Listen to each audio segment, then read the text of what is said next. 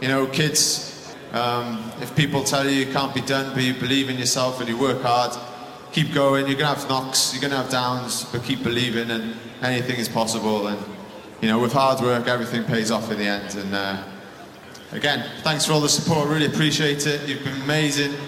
We all appreciate it. Thank you very much and uh, vive la tour.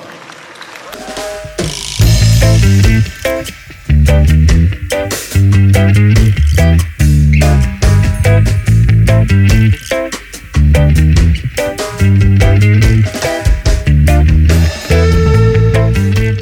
Sky vandt Tour de France. Det var ikke så overraskende, men at det blev Geraint Thomas, der på overbevisende måde sikrede sig den gule trøje, det havde de færreste nok regnet med. Tom Dumoulin blev toer, og Chris Froome blev treer i den vel nok bedste udgave af Tour de France i mange år. Vi fik også en dansk etappesejr undervejs, og så viste Søren Krav Andersen sit talent frem på den helt store scene. Vi gennemgår de sidste etapper og analyserer den 105. udgave af Tour de France, hvor Jakob Fuglsang desværre sluttede uden for top 10. Mit navn er Claus Elming, og i dag der har jeg besøg af Stefan Djurhus. Velkommen til. Hvad synes du sådan om øh, den sidste uge i turen? Øh, den var spændende. Der var, der var nogen, der prøvede, øh, men, øh, men jeg synes også, det var flot, den måde Sky øh, håndterede det på. Vi taler meget mere om øh, både Sky og turen øh, og alt andet Tour de France, øh, og nu sidder du måske og tænker, jamen hvor er Kim Plesner? Og Kim han er simpelthen så glad for endnu en sejr til øh, Team Sky, at øh, han er taget til London for at fejre det. Nu regner med, at han står derude i Heathrow med, med små valisiske flag og vinker, når Geraint Thomas han lander. Øh, men altså selv uden øh, Velropas Apostel, så kommer den her udgave af Velropa Podcast ud til en enhed nær dig. Du kan finde os på iTunes, SoundCloud, Spotify eller din foretrukne podcast-app naturligvis også til Android. Og husk at du kan følge os på Twitter og Instagram. Det sker på snablag Velropa og på facebook.com Velropa. Og spred så gerne det glade budskab til venner og familie og netværk om øh, Velropa Podcast, så du kan få Stefans analyser og også Kims indsigt, øh, når han engang vender tilbage. Og så kommer Laporte der, ah! men dette klarer du! Pass deg for Demar! Kom igjen! Alexander Kristoff! Kom igjen! Ta nå denne etappen, da! Ja! Ja! ja! Etter 89! 89 etapper i Tour de France! Fantastisk! 89! Ja, det var bra timing. Det var utrolig. Og så hemningsløst bra! Det er det vildeste. Vi begynder med slutningen, nemlig 21. etape og sprinten på Champs-Élysées. Næsten alle de store sprinter var udgået af løbet, øh, og det åbnede døren for norske Alexander Kristoff, der vandt den prestigefyldte afslutning naturligvis til stor jubel for de øh, norske kommentatorer. Det havde været nærved næsten for Kristoff hele turen, og så lykkedes det endelig i Paris. Hvorfor? Øhm, jamen for det første fordi, at øh, mange af de andre sprinter, de ligesom var udgået. Præcis, øhm, ja. Og øh, altså, man skal også huske på, at øh, Christoph, han, øh, han er rigtig god til at klatre. Øh, man har set ham før i, i Tour of Norway og øh, Tour de Fjords og nogle af de her norske etabeløb, hvor der er faktisk nogle rimelig gode knolde på, og nordmændene er, er ret overraskende gode til at klatre, øh, selvom de er ret store i det tit. Så, øh, så det, det gør noget, at, at han er vant til at klatre i de, i de norske tinder, og så, øh, og så kommer han lidt nemmere over end, øh, end nogle af de andre, øh, som Kittel og Cavendish. Nå, men det meget kom jo også nemt over, ikke? Var ikke noget med, at han holdt fast i bil sådan de sidste 3-4 etapper? Jo, var det Greibel, der, øh, der var ude og kritisere ham for, øh, for et eller andet? Ja, ja, og Øh, så skete der vist et eller andet, hvor han øh, fik en reprimande, og så måtte han jo øh, lave en eller anden form for tysk rygkrål og undskylde, yeah. og sige, ah, men jeg havde vist ikke de rigtige informationer. Men jeg tror, det står rimelig fast, at, øh, nu håber jeg ikke, at jeg bliver reprimanderet, men jeg tror, at det, det står rimelig fast, at Arno Demar, han fik en vis form for hjælp på nogle af de sidste etapper. Da han først var uden for, for kameraerne søgelys, ja. så øh, fik han vist lidt, lidt, øh, lidt automobilhjælp. Og det er jo det selv ikke første gang. Nej, det her det er det vist angiveligt ikke. Men altså, det, øh, det blev trods alt Alexander Kristoff, der vandt øh, den her 21. etape, og det gjorde han foran John Degenkolb, som øh, jo øh, øh, var meget, meget tæt på, men altså ikke kunne hamle op med, med Kristoff til sidst, og så blev øh, det meget øh, træer. Øh, Peter Sagan styrtede, øh, mener du, på 17. etape, Ja. øh, og... Øh, dermed så var han en non-faktor i den her spurt. Men jeg tror, at Peter Sagan rigtig, rigtig gerne vil have stået i Paris. Både som vinder af den grønne trøje, og som vinder på Champs-Élysées. Det her det var den bedste chance, han havde med alle de andre sprinter, der var udgået. Ja, det kan man sige. Øh, jeg, jeg tænker, at øh, han er en mand, der bare gerne vil igennem. Helt sikkert. Øh, Og det gjorde han de sidste 3-4 etapper der. Ja, præcis. Fordi at, som, øh, som vi har snakket lidt om før, hvor der er Kim også grint lidt af mig, med, hvor jeg siger, at, at sådan noget som søvnen og, og det hele, det der med, at altså, han kan jo ikke ligge på, øh, han, kan, han kan sikkert kun ligge på én måde i sengen, ikke? Og hvis han rykker sig, så, øh, så gør det ondt, og det Hvorfor hele... vi af dig? Det, det, det, det, det ikke. mig sengelindet eksperten, kan jeg huske. Hvad hedder det? Men øh, det er helt skrækkeligt at få så mange skrammer. Man kunne se, virkelig se på ham, at han havde, han havde været nede og, og rulle rundt. Så øh, det, det, er, det er virkelig svært at, øh, hvad hedder det, at, at fortsætte i et cykelløb. Øh, så jeg synes, det er først og fremmest bare flot, at han faktisk prøver at køre med, og, øh, og han gennemfører turen. Øh, det tror jeg har været hovedmålet. Øh, men altså, det, det, det er svært øh, at få det til at hænge sammen efter sådan en styrt, faktisk. Han vandt ikke på, på Champs-Élysées til gengæld, så når man så billeder fra Champs-Élysées, så var der jo et hav af slovakiske fans, så han er populær ikke øh, kun blandt de franske og danske og mange andre nationers fans, men naturligvis også i hjemlandet Slovakiet, og de var altså valgfartet til, øh, til Paris for at, at hylde ham, på trods af, at han ikke vandt spurten, så vandt han naturligvis den grønne trøje. Øh, det vender vi tilbage til lidt senere. Magnus Kort havde vi som danskere store forhåbninger til. Øh, det, det lykkedes på ingen måde for ham, hverken i spurten på 18. etape, eller i spurten på Champs-Élysées.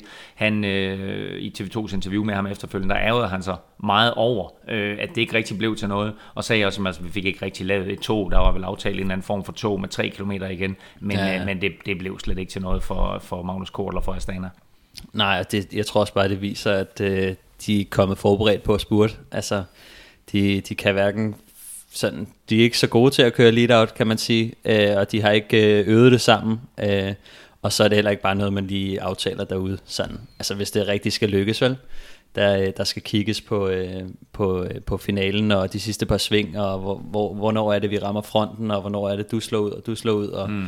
øh, så det, det, det, det plejer at være rimelig timet for dem, der, for dem, der gerne vil det, så hvis man vil op og blande sig, så, øh, så, så, så er det noget, der skal planlægges. Man kan ikke bare komme som en, som en hurtig overraskelse. Nej, præcis, og og det virkede også som om, at, at Astana øh, med Vinogrov i spidsen ikke rigtig vidste, hvad for en af to taktikker, de skulle benytte. Skulle de forsøge at gå efter en eller anden form for overraskelsesangreb med sådan en slangehugger valgren for eksempel, eller skulle de gå efter spurten, og i og med, at de ikke melder klart ud, ja. så skaber det vel også lidt intern uro, sådan, altså, hvad, hvad er det helt præcis, vi går efter, i stedet for at sige, okay, vi satser 100 på, altså med, med, med, med fem af de bedste sprinter ude af den her tur, så satser vi 100% på, at Magnus Kort, han, Ja. øh, han har benene til det, øh, og vi har også set, at han var kommet fint igennem bjergene sådan set, så han kunne måske, hvis de havde gjort et, et bedre stykke arbejde, og måske satset 100% på ham, øh, have klaret sig bedre i den spurt, i stedet for at ende sådan øh, i, ja, han kom ind i top 20, men altså mere var der heller ikke.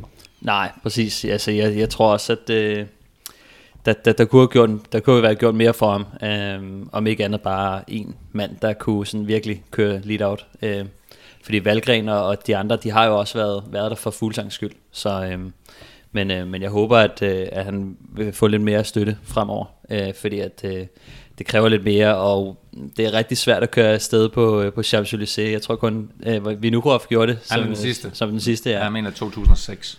Ja, lige præcis, hvor han øh, kører for Cancellara. Ja. Men, øh, men sådan en, de her Champs-Élysées-etapper, de er, det kan man ikke stikke afsted på, når, når der er så mange, der, øh, der gerne vil hjem og spurte. Yves Lampard var super, super tæt på. Ja. Altså, øh, han og Daniel også øh, laver et eller andet overraskelsesangreb med en omkring 3 km igen. Øh, og den holder. Altså indtil 300-400 meter før mål, ja. der ligger Yves Lampard derude og er ved at, at overraske alle sprinterne. Han havde et kæmpe hul på et tidspunkt. Ja. Øh, men, øh, men det lykkedes ham altså ikke. Men, han- men han får rent faktisk indflydelse på spurtafgørelsen. Ja, altså øh, som, som, som jeg så det, altså for, for først og fremmest, så var det jo virkelig godt angreb, og øh, som jeg hørte, det var der også medvind, så det, det, gør, det øger chancerne for, at, øh, for at man kan holde hjem. Øhm, men øh, da han alligevel får, får slået hullet, og han begynder at kunne mærke kæden, så, øh, så, så ruller han stille og roligt tilbage, og som jeg så det, så, øh, så da de skal til at åbne spurten, så, øh, så det er meget Kristoff åbner den sådan cirka på samme tid. Øh, og øh, skal, skal gerne øh, venstre om øh, Degenkolb. Og øh, i det, at Dimar han så trækker ud, så, øh, så kommer Ivlan bare ligesom dumpende på vej nedad, og så det gør, at han bliver nødt til at trække sig tilbage igen og køre over i den, i den anden side af vejen. Altså at gå højere om, simpelthen. Og øh, det er rigtig svært i en spurt. Øh, det der med at, at skifte hjul, det, det er noget, man tit ser, hvis man bliver lukket på den ene side, så må man ligesom trække hjulet til sig og komme over på den anden side. Og det, når man først er ude i sådan nogle manøvrer, så, øh, så er det næsten dømt til at gå galt, fordi at den, der vinder, det er som regel den, der, der er bedst ben, men også som har fået den, den reneste vej, ligesom øh, mod, øh, altså i, i de sidste par øh, 100 meter i hvert fald. Og det så netop ud som om, at Demar han, han lagde sig på Kristoffs hjul, og da Kristoff han ligesom bruger Yves Lampard til nærmest at få skærmet Demar af, Ja. så er Demar nødt til at skifte retning, og så, øh, så blev det en forholdsvis øh, overbevisende sejr Ja. af Alexander Kristoff. Det her, det var øh, Norges første sejr i uh, Tour de France, men langt fra den eneste, som Norge jo har fået igennem årene. Øh, jeg sætter quizzen i gang nu. Ja. Øh, og i dag, der er der stor sandsynlighed for, at Kim han ikke vinder quizzen. øh, så quizzen er ganske simpel. Hvornår er den sidste norske sejr i Tour de France? Det kan du tænke lidt over, og så øh, kan du der så ud, der sidder, sidder og lytter med, øh, også tænke lidt over det, og så får vi svaret sidst i udsendelsen. Inden vi taler om resten af den forgangne uges etaper, så tager vi lige et kig på det endelige klassement, af, fordi det blev jo et, et klassement, som øh, jeg nævnte i, begyndelsen, blev øh, med Sky øverst, men det blev altså i form af Geraint Thomas, øh, og øh, så med Tom Dumoulin på, på andenpladsen, øh, og Chris Froome øh, ind på tredjepladsen. Øh, og så den her turs store åbenbaring, Primus Roglic, på, øh, på femtepladsen, øh, eller på undskyld, på fjerdepladsen. Han kunne ikke holde fast øh, på, øh, på den tredje plads, han ellers havde tilkæmpet sig på, på enkeltstarten, men han må stadigvæk sige sig at være en af den her turs øh, helt store overraskelser. Øh, hvis vi sådan kigger på en, på en top 10, øh, hvem overrasker der så mest, der ligger der? Øhm, jamen jeg synes faktisk, at uh, Lotto NL fortjener uh, både med Primoz Roglic og uh, Kreuzweig. Ja okay, nu, nu synes jeg også, at Thomas var en kæmpe, var en kæmpe stor overraskelse, men, uh, men, men det overrasker mig ret meget, at, uh, at Roglic er der. Uh, og jeg tror, han bliver spændende i fremtiden, fordi at, uh, han er ikke så gammel endnu, og, og han, han er først startet med at cykle for, for nogle år siden. Mm. Altså, hvad er det? 2012, tror jeg, jeg har hørt. Så når han Øh, er 6 år, tror jeg, han har siddet på en cykel. det er altså ret sindssygt, fordi at, øh, da jeg havde kørt 6 år på en cykel, der var jeg altså ikke så god. Jeg begyndte i 11, jeg begyndte i 11 så øh, jeg, skal, jeg skal til at skynde mig. ja, lige præcis, ikke? Øhm, men altså, jeg synes, at... Jeg synes, der er flere, der skuffer, end, end der overrasker. Jamen, hvem, hvem, er du, hvem er du mest skuffet over, altså udover Fuglsang? Øh, jamen, øh, jeg er lidt skuffet over, øh, generelt Movistar har gjort det skrækkeligt, synes jeg. De kommer altså, øh, de kommer altså hjem med en, øh, med en syvende plads mm. i posen, når vi snakker om, at de havde de her tre, som, som virkelig Mm. skulle, øh, skulle ind og udfordre, ikke? Øhm, Men formåede de, Movistar, på noget tidspunkt at spille de tre ud på en rigtig måde, så de fik lagt pres på Team Sky, eller for den sags skyld på Lotto Jumbo, som jo egentlig med, med, med Krausweig og med Roglic viste sig at være øh, måske det næststærkeste hold. Jeg synes i hvert fald ikke, de, de gjorde det på, på en ordentlig måde. Jeg synes, det startede med, at de sendte øh, Valverde lidt ud, men han kunne ikke holde. Og så, øh, og, altså, og så sad Quintana og, og Lander lidt og fedt spillet, indtil mm. at de så til sidst øh, prøver på et eller andet. Ikke? Øh, og, og Quintana får godt nok en etappesejr med hjem, men altså, det, altså en syvende plads og en tiende plads, mm-hmm. det var ikke det, vi havde regnet med. Nej, Øh, altså de, det har altid været stort for dem at vinde holdkonkurrencen, og det var det også i år. Den vandt de selvfølgelig.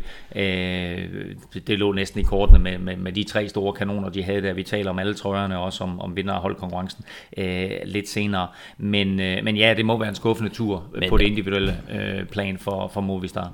Også fordi, at, at de havde altså et, et rimelig stærkt hold, og jeg synes ikke, jeg har set, altså, øh, Marc Soler og øh, André Amador, de, øh, de har altså gjort det ret godt i bjergene før, og mm. øh, man har altså nærmest ikke set dem, udover at de måske har siddet i et udbrud og prøvet at føre lidt for Valverde, der, der har kørt op eller sådan noget, så, øh, så har man nærmest ikke set dem, og øh, det synes jeg bare, det, det, er ikke så, det er ikke så god måde at, at, køre cykel på. De har, ikke, øh, de har ikke fået nok ud af de ressourcer, de har, som Ej, de, jeg ser det i hvert fald. de, de kom med et meget stærkt hold på papiret, men uh, det blev altså ikke til mere end en, en syvende plads i det individuelle klassement. Ja. Uh, en lille ting, uh, fordi nu nævner du Amador, uh, som jeg lagde mærke til, uh, det var den her fantastiske gestus af Amador, da han har været i udbrud, bliver hentet, falder ned igennem feltet, og så uh, afleverer han simpelthen lige flasker og geler og bare, hvad han ellers har, både til sine uh, egne holdkammerater, men også til de andre holdkammerater. Jeg så Jakob Fuglsang tog en bar eller en gel dernede, da Amador han faldt hele vejen igennem feltet. Altså en enorm flot gestus af ja. ham, og er, er det den måde, et felt fungerer på? Altså når der kommer sådan en rytter ned igennem der, så, så siger han, okay, jeg ved godt, I lider alle sammen, har du brug for et eller andet? Øhm, ja, altså det er noget, som, som, som man gør, øh, hvad hedder det, som, som der sker i feltet. Altså vi, øh, øh, han skal ikke bruge dem til noget, og han, han skal ned og, øh, ved bilerne alligevel mm. og, og sidde, så han kan alligevel tanke op, så han kan lige så godt øh, dele lidt ud af det. Og, øh, Men også til, også til modstanderne. Ja, det, det synes jeg er, er fair nok. Altså, øh, så meget, øh, hvad hedder det, fjender er man, er man heller ikke, at, øh, at man ikke kan unde hinanden øh, noget, noget vand og noget at spise, hvis man, hvis man har noget til overs. Øh, det er noget, man tit ser i feltet, og nogle gange så sidder vi sgu også selv og, og låner bare af hinanden. Mm. Øh, eller hvis jeg ikke øh, kan finde øh, Blautun i, i bilen, så kan jeg spørge en af de andre sportsdirektører, og de, øh, de plejer også at, at dele gladeligt ud af, at det de har en, en dunk eller en bar eller et eller andet, hvad man nu skal bruge, ikke? Det, ja, det er det, er, det, det synes jeg bare- vidunderligt sportsmanship. Ja, men jeg synes, at cykling, det er jo en, en gentleman-sport Ja. på et eller andet punkt, øh, selvom, øh, selvom det også er dumme røvhuller, der kører på cykel. Så, Sker, sker det nogensinde, du kommer op, og så får du valget mellem en sneakers eller en Epo bar? Hvad for en? nej, øh, men jeg, jeg havde nok taget sneakersen, fordi man bliver rimelig hurtigt træt af, af energibar. Øhm, lige en, en, øh, en sidste ting her, fordi øh, det blev også en tur, der blev præget af et par mandefald, nemlig øh, Nibali, som egentlig havde set ret stærke ud, øh, havde sådan fløjet lidt under radaren, ja. men ender med at udgå efter et styrt, og Richie Port, som øh, også ender med at udgå efter et styrt, havde godt nok sat lidt tid til Richie Port på den der første etape, men de to Øh, kunne, de have, kunne de have forårsaget noget? Det er selvfølgelig rent teoretisk, men altså, ville det have ændret noget på den sidste uge i turen, hvis de havde været med? Det tror jeg, helt sikkert. Øh, det er øh, en mand som Richie Port, hvis vi starter med ham. Han øh, er måske den eneste, der kan udfordre Sky på, øh, på det professionelle plan. Altså han har selv været på Sky, og han er selv øh, meget grundig i sin træning og tænker på det hele. Og vi har før hørt, hvordan han har boet i en, i en autocamper ude foran øh, hotellet osv. Øhm, jeg tror, han kunne have måske trukket noget op af hatten. Øh, og øh, samtidig så Nibali, som har vundet, øh, hvad hedder det, øh, Grand Tours før, øh, var det sidste år i Sion, tror jeg, han vandt. Mm. Øh, hvor, han, hvor han også kom i tredje uge. Han er en af de erfarne ræve, som, som ved, hvordan man vinder en Grand Tour, og den tredje uge plejer han at være rigtig god i.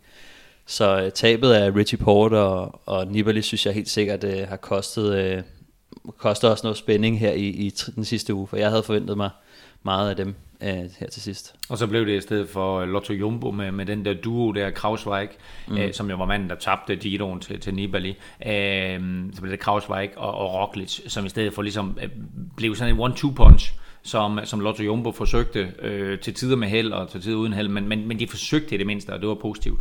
Jeg synes helt sikkert, altså jeg synes, det har været løbets øh, positive overraskelse i hvert fald. Øhm, de har virkelig prøvet, øhm, de kom jo lidt ind i en splittet øh, kaptajnrolle, og Roglic han, øh, han formåede ligesom at tage et lille forspring, og så synes jeg, at Krausweig virkelig har, har taget den der angriberrolle til sig. Øh, jeg synes, han har, han har kørt flot og i hvert fald prøvet alt, hvad han kunne. Mm. Øh, og det, det, det synes jeg, man skal tage hatten af for, og han ender sgu stadig som, som femmer, selvom han har været ude at bruge tonsvis af kræfter. Så det, det synes jeg er imponerende. Lad os tale om øh, de resterende øh, etaper, eller ikke de resterende, men de etaper, der blev kørt i den forgangne uge her, og det lagde selvfølgelig ud med, øh, med 16. etape, som var den første bjergetape, der sluttede af med to kategori 1-stigninger, og så en, en nedkørsel mod øh, Bagnères de Luchon. Øh, og det ender med øh, en etapesejr til øh, Julian Alaphilippe, hans anden etapesejr i år. Øh, han vinder igen på øh, overraskende øh, gode øh, klatreevner og fremragende nedkørselsevner, som vi ved, han har. Og så ender det også øh, med en sejr til ham, fordi Adam Yates øh, styrter, og i øvrigt havde øh, Philip Gilbert et meget, meget voldsomt styrt, hvor Ja, han øh, røg ud over kanten, så en, en, en helt crazy afslutning øh, på den her etape.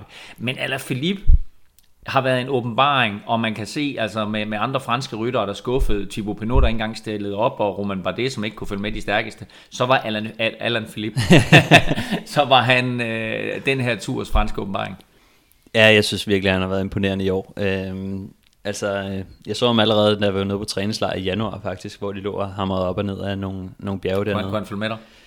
Ja, han kørte, han kørte virkelig hurtigt. Øhm, men, øh, men altså, jeg så ham i de første par cykelløb, han kørte, hvor at, altså, jeg kunne se, at, øh, at han, han sad midt i allerbedste opad dengang, og det var også kategori 1-stigning og så videre, så jeg tænkte sådan, han, han kan altså et eller andet der, øh, og, øh, og han har altså bare vist, at øh, han er blevet en, en rigtig god klatrer. Man kan se, at han har tabt sig lidt. Øh, det kan man virkelig se. Øh, Og øh, jeg synes, det var, det var meget sjovt at se. Øh, han, han orkede jo nærmest ikke at, at køre. Øh, han lå de andre køre, og så eksploderede, så han eksploderede lidt, og så kørte han op til dem alligevel, og, og hele det der show der, hvor han, mm. øh, han, kunne ikke, han kunne ikke finde ud af, om han skulle, om han skulle prøve at vinde, eller om han skulle give op. Øh, men, øh, men han har virkelig evnerne til at, til at øh, ja, han, han har evnerne som, som en af de bedste øh, rytter i verden, så øh, det var dybt imponerende, og Yates, han må virkelig have, øh, hvad hedder det, da han har hørt af, af, af Alan Philip, han er, øh, han er 10 sekunder efter øh, på den nederkørsel, så ved han godt, at hvis han kommer op på baghjulet, så er det tabt. Så for ham handlede det nemlig om, at han skulle bare ikke, øh, han skulle bare ikke nå at komme op til ham, fordi at han er også hurtig en spurt. Eller i hvert fald hurtigere end, øh, end, end Yates er.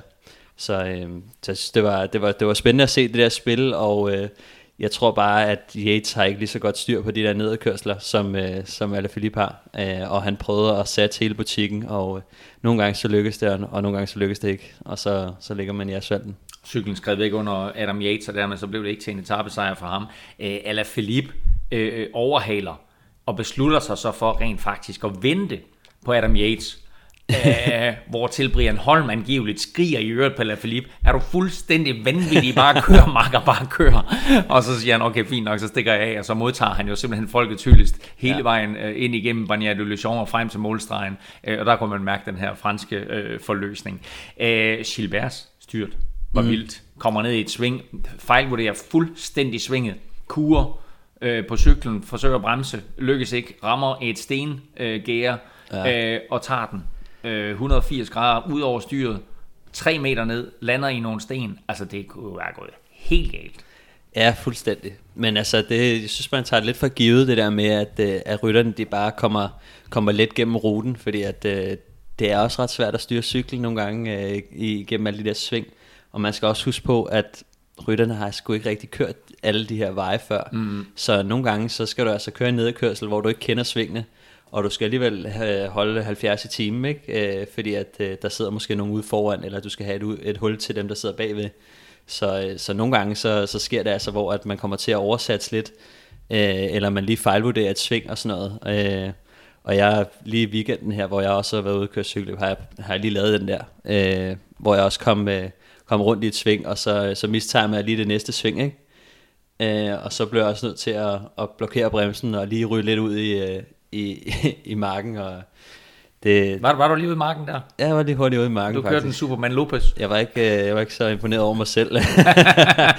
Men øh, jeg synes det var øh, Nu har jeg lige været, været, været i gang med at køre cykelløb Og altså, jeg, jeg skulle lige vende mig til at faktisk at, at smide og køle, køle cyklen gennem svingen igen Fordi at øh, det er det er noget, som man ikke bare lige gør til træning øh, på det samme måde, som man, man kører cykelløb, specielt med, med de andre gutter, som, som også skal til at køre Danmark rundt her. Så, øh, nu så jeg kender du, godt. Nu siger du, som også skal til at køre Danmark rundt. Nå ja, nej, men, ja, altså, øh, jeg skal ikke køre desværre. Øh, men, øh, men, men der var mange fra de andre kontinentalhold, som, som skulle køre Danmark rundt, som også var deroppe. En, en sidste ting til 16. etape, det er faktisk Michael Valgrens evner ja. som klatrer. Fordi vi så ham, da, da Magnus Kort vinder sin etape, der er både han og Valgren, øh, der er de med op over toppen, og Valgren øh, er jo en af dem, der forser i gruppen, og, og er, er manden, der gør, at, at gruppen bliver splittet, og folk falder fra. Han sidder altså med hele vejen her på, på 16. etape. Kan ikke følge med Adam Yates, kan ikke følge med øh, Ala Felipe, og der er et par stykker andre, øh, som er bedre klatre og deciderede bjergrytter, der cykler mm. fra ham. Men han kommer med op over toppen i den forreste gruppe, og han ender som syver på den her etape. Valgren har altså vist helt nye sider af sit talent i år. Ja, men øh, jeg synes faktisk, øh, var det sidste år også, hvor han, øh, hvor han faktisk sad med hen over nogle rigtig, rigtig lede bjerge i, i frontgruppen, hvor der var sådan 25 mand tilbage eller sådan et eller andet. Øhm, og jeg ved jo også, at han har vundet øh, Lies Bastogne Lies øh, U23 øh, to gange.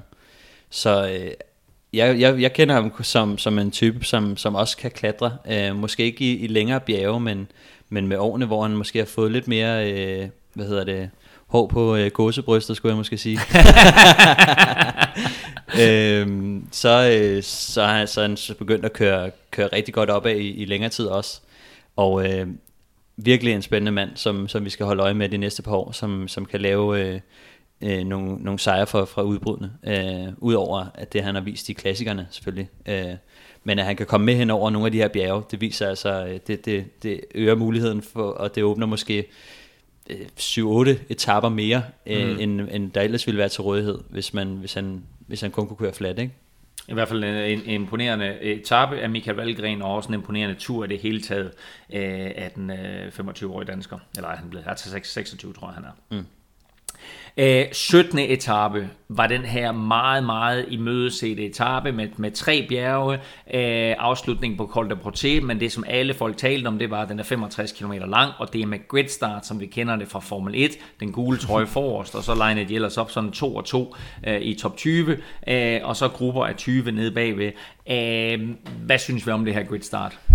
Jeg synes, det var noget forfærdeligt noget. Altså, ja, hvad hedder det? Skulle man have kørt 5 km, så havde det måske været meget spændende. Men, øh, men jeg synes også, man, man bare så, at øh, de, de, altså, de kom bare op øh, stille og roligt, og så blev det, som det plejede at være. Ikke? Så bare, måske bare en lille smule bøvlet i forhold til, øh, altså, at de måske skulle starte bag ved skyrytterne. Men, øh, men altså, jeg kender det også fra, når vi selv kører cykelløb. Altså, der stiller man bare op, som man har lyst til og om man står nede bagved, eller man står helt op som nummer et, altså det er lidt ligegyldigt i virkeligheden. Øh, fordi at det er det samme cykelløb efter få kilometer, ikke? Så hvis man skal ud og køre, øh, nu skal de køre 65 kilometer, så du ved, og de kører opad, så, så det er sådan, de, de kan sgu godt lige bruge øh, to kilometer på at køre sig op igennem feltet, uden at der sker det store. Mm. Øh, så jeg, jeg synes, det var, det var, lidt, det var lidt mærkeligt. Øh, Den eneste, der benyttede til det, det var sådan set Ternel Kangert, fordi han var også i top 20, så han lå deroppe i den, i den forreste startgruppe, og han stak mm. afsted fra start, øh, og holdt faktisk rigtig, rigtig, rigtig lang tid, men øh, blev til sidst hentet øh, af en duo, der hed Dan Martin og Nairo Quintana, mm. øh, og så til sidst, øh, for at bruge øh, Dennis Ritters ord, nu kører han solo, jeg synes, det var øh, meget grineren. Øh, men han, snak, han snakkede om Quintana, fordi Quintana og Dan Martin sad sammen, og så siger han, nu kører han solo, Quintana, og så kørte Quintana alene mod toppen. Øh, tog tid på konkurrenterne, tog den her fornemme sejr på en meget, meget imødeset etape, men det var også det eneste øh, flotte udspil, vi ligesom så fra Movistar øh, i, i den her tur her. Men øh, vi så en Quintana i den gamle klatrerolle. Ja, vi så ham lidt som, som, som vi, vi havde håbet på at se ham, men øh, desværre så, så gjorde han det kun en enkelt gang, kan man sige. Mm. Øhm, og øh, han, han, han blev lidt svunget ud i den der øh, reservekaptajnrolle der, hvor han skal angribe udefra. Og det var lidt det samme, som man også så i, i Schweiz rundt, ikke? hvor at, øh, han også var lidt ude af klassementet, og så kom han lige med en etappesejr. Øhm, så, øh, så han har åbenbart stadig noget af det der. Mm. Han kan stadig grave, grave lidt dybt og, og få en etappesejr ud af det, men... Øh, Men man kan sige, altså hvis vi sammenligner med, med, med den sidste af de der øh, store klatrere, som vandt øh, Tour de France, øh, nemlig El Parata, øh, hvad hedder han? Øh, Pantani. Pantani, undskyld. Øh, han kunne jo også det der, fordi han satte også tid til på enkelte starter, og han smed mm. noget tid i det her. Men så, så tog han tid nok på bjergetaperne til at vinde. Ja. Øhm, altså, det, er jo, det er jo lidt den måde, Quintana han skal køre på også, fordi han, kan ikke, han, han mister jo masser af tid på enkeltstarterne, ja. men han tager sig til gengæld ikke nok tid på, øh, på bjergetaperne, og han er ikke holdbar nok til at gøre det to eller tre etapper i træk. Nej, altså faktisk så synes jeg, at man havde set ham øh, forbedre sine enkeltstartsevner øh, med, med årene, øh, for så at smide det hele på gulvet igen. Mm. Øhm, og det er måske lidt ærgerligt, men der, der er ligesom to veje, man kan gå. Altså man kan prøve at blive rimelig god til det hele, eller man kan prøve at blive rigtig god til, til én ting. Og øh, hvis, han, hvis han nu skal køre øh, kun bjergene, som, som er det, han er bedst til, og han ikke rigtig øh, fokuserer så meget på, på enkeltstarten længere, så skal han også ud og køre meget mere aggressivt end det her. Altså det der med at køre den afventende stil, det kræver altså, at man har en god enkeltstart. Mm. Og nu som vi også har snakket op, inden uh, turen startede, Froome, han, han har jo plejet at, at køre den her stil, hvor han, han sidder med dem opad, og så slår han, øh, det, var, det var så Contador og Quintana og sådan nogle på enkeltstarterne, men nu, så sidder han jo med Roglic mm. og Dumoulin, ja. og altså, der er lige pludselig mange, Grant Thomas, ikke? Grant Thomas, som også kan køre enkeltstart. Så nu er det et helt andet øh, spil, fordi at de andre rytter, de kan også godt køre, øh, køre enkeltstart. Så, så nu kan han ikke bare vide sig sikker på, at øh, hvis jeg bare sidder med de andre, så kan jeg lige tage et minut mm. på den lange enkeltstart, og så øh, det er afgjort. Øh, så det, det synes jeg øh, fremadrettet i hvert fald, så åbner det lidt spillet op øh, for, at øh, der, skal, der skal ud og hentes noget mere tid i bjergene. Og det tror jeg bliver spændende. Fuglsang var inden den her etape, der var han 6 minutter efter den gule føretrøje, og øh, to, ja, 4 minutter efter på, det tror jeg det var. Mm. Øhm, men han smider yderligere fire minutter på den her etape, da det, da det endelig begynder at, at gå rigtig stejlt opad. Der bliver han smidt, øh, og der ser vi igen øh, Fuglsang ikke helt på niveau med de andre. Er det bare, altså er det, er det der, vi er med Jakob Fuglsang, eller var det her skuffende også taget betragtning af, at han selv havde sat en ambition for sig selv omkring et podie. Hans træner havde sat en ambition omkring top 5. Vi havde siddet og spekuleret i, bliver han, bliver han top 5, bliver han top 10? Jeg tror alle sammen, vi havde håbet på en top 5'er. Mm. Altså, ikke bare var det skuffende, men hvor skuffende var det? Øhm, ja, jeg tror for ham selv i hvert fald, var det, var det rigtig, rigtig skuffende. Øhm, altså, jeg tror, vi, vi andre havde jo også sådan lidt siddet og tænkt sådan, det er nok mere sandsynligt, at han ender et sted mellem 5 til 10, end han ender mellem 5 til 1. Mm. Øhm, men for, for, for ham selv har det nok været sådan, at øh, han har set, hvad, hvad han har gjort, og, øh, og han har siddet og vundet. Øh, for det første øh, har han jo vundet øh, Dauphiné sidste år, og også gjort det pis godt i øh, Schweiz i år. Så øh, altså, det er jo klart, at han skal føle, at han kan gøre det her, fordi han kører mod de samme rytter i, i optagsløbende til turen. Så øh, selvfølgelig skal han, øh, skal han gå efter det, men jeg synes bare, når man, når man ser ham i længere tid i turen, så, så får han ikke fisket det samme op af, op af, op af hatten, øh, som, mm. som, som dagene går. Og hvis man kigger på det, så har han jo også ligget i toppen, i hvert fald over den første uge, som er den længde, som Dauphiné og, og Schweiz rundt tager. Ikke? Så, så der ligger han jo fint til, øh, men, men det er ligesom om, der sker et eller andet. Den skraver lidt på, når, når, når de kommer lidt længere hen, og øh, jeg ved ikke rigtig... Øh... Hvis du tager sportsdirektør og trænerhatten på lige nu, mm. skal Fuglsang sadle om? Skal han satse på endagsklassikere og øh, ugelange etabløb? Øh, det vil i hvert fald være den, øh, den sikre øh, ting, som jeg ser det. Øh, men jeg synes ikke, at man behøver, bare fordi at det ikke lykkes øh, her og nu, så synes jeg ikke, at man behøver ikke at, at sadle om. Øh, men, øh, men jeg kunne godt tænke mig at se ham øh, nu. Jeg tror, det, det har været skidt for ham, fordi at så, der er så mange, der har snakket om ham, og han er hypet op mm. til at mm. være noget, så der, han er, der er meget respekt om ham, så han er måske svært ved at få lov til at køre. Mm. Men måske det, det er altid nemmere at komme øh, lidt ud af det blå, øh, fordi at de andre de tænker sådan, nej, nah, han kan ikke holde, og så får han lidt lov til at køre osv. Øh, men når Fuglsangen ligesom har gjort det så godt øh, i optagsløbende til turen, så der er rigtig mange, der snakker om ham, så bliver det bare rigtig svært for ham at få lov til at køre. Øh, men, øh, men jeg håber lidt, at hvis, hvis jeg var ham, så havde jeg nok set på... Øh, på hvilke ruter, der passede mig bedst, når, når man sidder og kigger på Grand Tours. Jeg vil ikke holde mig til at køre turen, øh, fordi mm. det, er bare, det er bare det svære. Men Jakob Fuglsang var i den her tur, måske for første gang i sin karriere, ubestridt kaptajn. Der var ikke en del kaptajnrolle, der var ikke et eller andet kazakisk rytter, man skulle tage hensyn til. Mm. Der var ikke en Nibali, der var ikke øh, andre som en, en Ardo, som sidste år besluttede sig for, at nu vil han pludselig køre, køre Tour de France. Ja. Fuglsang var i år ubestridt kaptajn, og han levede ikke op til hverken sine egne eller til holdets forventninger. Og nu er der jo vedholdende rygter om, at Landa kommer tilbage til Astana, og der er også en øh, Miguel Angel Lopez, som øh, bejler til en kaptajnrolle. Var det her sidste mulighed for Fuglsang til at være ubestridt kaptajn i Tour de France sammenhæng? Skal han satse mere på Vueltaen for eksempel fremover? Øhm, jeg tror, det vil være smart, fordi at øh, i hvert fald øh, Lopez, øh, han har øh, han har alderen med sig. Jeg tror, han er 24 år gammel mm. eller sådan noget. Øh, han er virkelig god øh, til at køre op af. Måske sådan lidt en Quintana-type, da han var yngre. Øh, og øh, jeg tror, at hvis han beslutter sig for at køre turen, så trumfer han lidt Jakob, øh, specielt efter at vi har set, at, at det fejlede i år. Så, øh, så han er ikke i så god en position, og hvis Lander nu også kommer, så tror jeg virkelig, at, at Jakob skal prøve at sætte sig ned øh, ved bordet og blive enige om, øh, hvilken tur kører de to andre, og så tager jeg den sidste. Øh, mm. Fordi at jeg, jeg tror stadig, at han er god nok til at køre et, et, øh, et podie i en, i en Grand Tour. Jeg tror bare ikke, det er turen.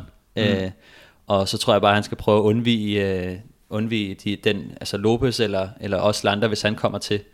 Øh, fordi at, så tror jeg stadig, at han kan lave noget, noget rigtig stort. Jeg tror bare, at det der med hele presset og, og hele det der med, med, med turen, og, og han måske ikke har holdet og, og så videre, det, det tror jeg bare ikke er, er, den, er den helt rigtige kombination for ham. Vi øh, taler øh, meget mere, eller i hvert fald lidt mere fuldsang lidt senere. Først så springer vi lige til øh, 18. Etape, som var den her sprinteretape ind mellem to store bjergetapper. Øh, sådan et, et, et afbræk øh, for klassementsrytterne. Øh, men den blev kørt øh, øh, sjovt, den blev kørt øh, på en interessant måde, og øh, det ender det hele med en, øh en spurt selvfølgelig, som det meget endelig vinder. Øh, Sagan var styrtet på 17. etape øh, og havde slået sig, han var ellers måske nok den hurtigste mand i feltet, men det åbnede altså døren øh, for Demar, og han vinder øh, foran alle de andre store kanoner, inklusive Alexander Kristoff, der bliver toer. Øh, men det her, det var ligesom om øh, forløsningen også mm. Fano Demar, som havde været tæt på så mange gange, og den her franske sprinter, der måske kom ind i turen øh, som en af, en af forhåndsfavoritterne til at være blandt de hurtigste, som ikke havde levet op til det, og så endelig så får han så sin sejr her på 18. etape. Ja, det, det var, øh, jeg synes, det var virkelig flot, og det var jo også, som vi snakker om, det var dagen efter, at uh, han var blevet beskyldt for at, uh, at holde i, i bilen. Og ja, det, der er ingen hold i rygter. Nej, men jeg synes, det, det er faktisk rigtig fedt, at han uh, formår at hive den der op af hatten, fordi at det, det, det, den sviger lidt på dem, der lige har stået og, og svinet ham til, fordi at, uh, at, at han ikke kunne køre. Og jeg, jeg er dybt imponeret over, uh, over Dimar, og den måde, han har udviklet sig på. Men jeg sad der også dengang, han vandt uh, Milano Sanremo og svinede ham til, fordi at, mm. uh, han havde fået uh, Strava-tider og alt muligt, og, og han havde nærmest ikke trådt i pedalerne. Ikke? Men, uh, men jeg er virkelig imponeret over ham. Uh, han, uh, han, er, han er stadig lidt ung i det. Uh, han er 26 år, mm. så der er der er noget fremtid i ham, og, og jeg synes, han, han kan lidt mere end bare spurt. Altså, og vi har set også... ham blive bedre og bedre for år til år. Men ja, det lå bare lige, det. det lå vent på sig lidt i år, inden han fik den her sejr. Ja, lige præcis. Så jeg tror, at øh, sådan nogen som, øh, som Grunevæggen og, og Di Mara, de, de er fremtiden frem for... Øh, for, for nogle af de andre, som er falmet lidt i, i, de, i hvert fald i år her i turen. Og også blevet, blevet ældre. Og, øh, og så har de åbenbart, eller i hvert fald for det meget vedkommende, med eller uden hjælp, øh, evnen til at komme over øh, de her forskellige bjerge, hvilket man sige, altså der var andre, som stod af, øh, som simpelthen øh, ikke klarede øh, tidsgrænsen. Mm. Øh, bare lige kort, hvis vi kigger tilbage i dagen før, så tror jeg, at det meget var på et tidspunkt 32 minutter bagefter, inden den sidste opstigning mod Col de Porte. Ja. Og den kører han så op som noget med, jeg tror det er 30. hurtigste af alle, eller sådan noget, ikke? Og det er klart, at så bliver der også stillet spørgsmålstegn ved, hvordan har han pludselig kørt op af Col de Porte som den 30. hurtigste af alle. Ja. Uh, så måske, måske ikke var der, var der lidt hjælp af en bil der. Faktum er, han vandt 18. etape, og sådan er det, det kan man ikke, det kan man ikke tage fra ham. 19. etape var endnu øh, en øh, forrygende bjergetappe, og det blev i det hele taget øh, en af de mest øh, forrygende etapper i mange år i Tour de France.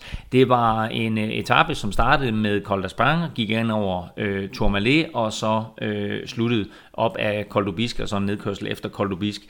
Øhm, men det var også en etape, hvor det hele lægger ud med et angreb fra øh, Roman Bardet og fra Michael Landa. Øh, Fuglsang forsøger at komme op, øh, er tæt på at komme op sammen med Maika. Maika lukker hullet. hullet.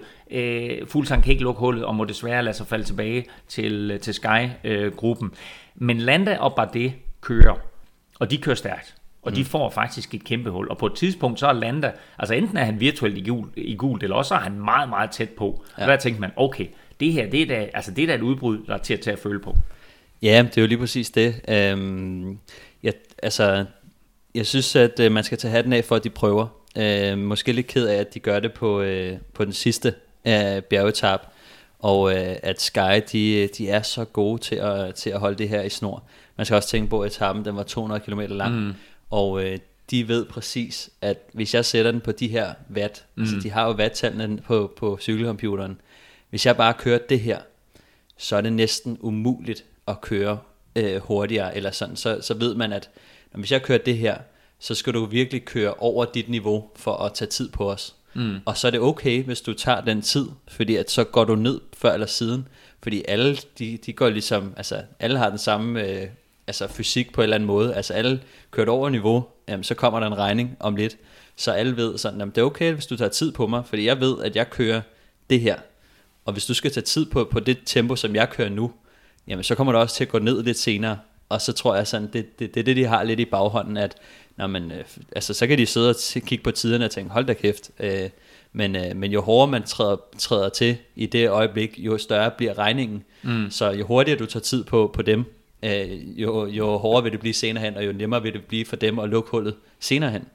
Så, øh, så jeg synes bare, det, det viser også, øh, hvor, hvor, hvor godt styr på det, de har øh, på det Sky der. Øh, Ja, det sværer jo lidt, altså. Og det er også Ja. det her med, med, med vatmåler og alt muligt, hvor man siger, jamen, altså, er det sådan, det skulle være? Fordi nu talte vi om Marco Pantani tidligere, ikke? Altså, han kørte ja. ikke med vatmåler, han kørte på intuition. Ja, meget. sådan, Øh, nu kører jeg. altså, og, det, og det var på en eller anden måde federe jo. Her, ikke? Altså, der sætter Sky det der, normalt så taler vi om sprintertog, men her der har vi et bjergtog, ikke? Øh, Ja. hvor de bare sætter dem, så starter de ud med Wout Poulsen, når han ikke kan mere, du ved, så kommer Castro Viejo, når han ikke kan mere, så kører Kwiatkowski som sindssyg, mm. øh, og så Egan Bernal der, ikke? Du ved, han sidder lidt og kigger på de andre og siger, nå, hvad skal vi tage et spil, øh, et eller andet, du ved, skal vi, skal vi hygge os op ad bjerget her? Øh, og så skete der jo faktisk det på nettene, som var ganske interessant. Og det var jo, at, øh, at Froome blev sat øh, flere gange, øh, kommer tilbage op, og der ser vi faktisk øh, tronskiftet i den her tur her. Ja. Øh, at Froome går ind og agerer hjælperytter. At han går op, når han kommer tilbage, så går han faktisk ind og tager nogle føringer for Grant Thomas. Og der må jeg bare sige, hatten af for Froome på de tidspunkter der. For han kunne godt have smidt hele, øh, altså have kastet cyklen i ringen, og så bare have sagt, okay, fint nok, det var min tur, jeg kommer ikke til at vinde det her. Men et holder han, ikke her, men, men dagen efter holder han fast i sin tredje plads, men to, så går han ind og agerer hjælperytter for Grant Thomas, og det synes jeg faktisk var en, en flot, flot gestus. Ja, det var en, en, måske en lille tilbagebetaling for, for alt mange det år. arbejde, som uh, Geraint Thomas har, har siddet der og kørt for ham. Så jeg synes, at uh, det er på sin plads, uh, at på den sidste bjergetap, uh, når du er blevet sat på den sidste Okay. øh, på det sidste bjerg, og tage en lille føring øh, for, for Geraint Thomas, som jeg synes har, har klaret det helt fint uden Froome. øh, så øh, jeg synes, jeg, jeg giver ikke så meget respekt for det. Synes, synes, synes du, jeg overreagerer? Jeg synes, øh, jeg synes det var, øh, det var, det blev, det blev gjort som en lidt større gestus, end, end som jeg så det i hvert fald. Øh, fordi at øh, han kunne fandme godt have, have, have gjort et større arbejde end... Øh, Tidligere. End, ja, det Okay, synes jeg. ja. Fordi at... Øh, Men han var bare på en eller anden måde jo også håbet om øh, at vinde turen. Altså skulle Ja. Geraint Thomas nu få den her off-day, som han jo har haft i alle de andre ture, han har kørt. Mm. Skulle han så have den off-day, så lå Froome jo selvfølgelig til at, til at vinde turen, hvis, øh, hvis også han kunne besejre Dumoulin. Ja, præcis. Så det, det er jo det, man skal huske, at øh, så gode venner er det altså heller ikke, at øh, hvis Geraint Thomas han øh, lige pludselig får en bar gal i halsen, så, øh, så kører Froome. altså. så øh, ja, jeg, jeg synes, det var lidt... Øh, han kunne godt have været en, en større kammerat. Okay. ikke desto mindre, så, så tog han altså et par føringer her, og øh, fik Geraint Thomas med op over, fordi der var faktisk en lille bitte smule pres på Geraint Thomas.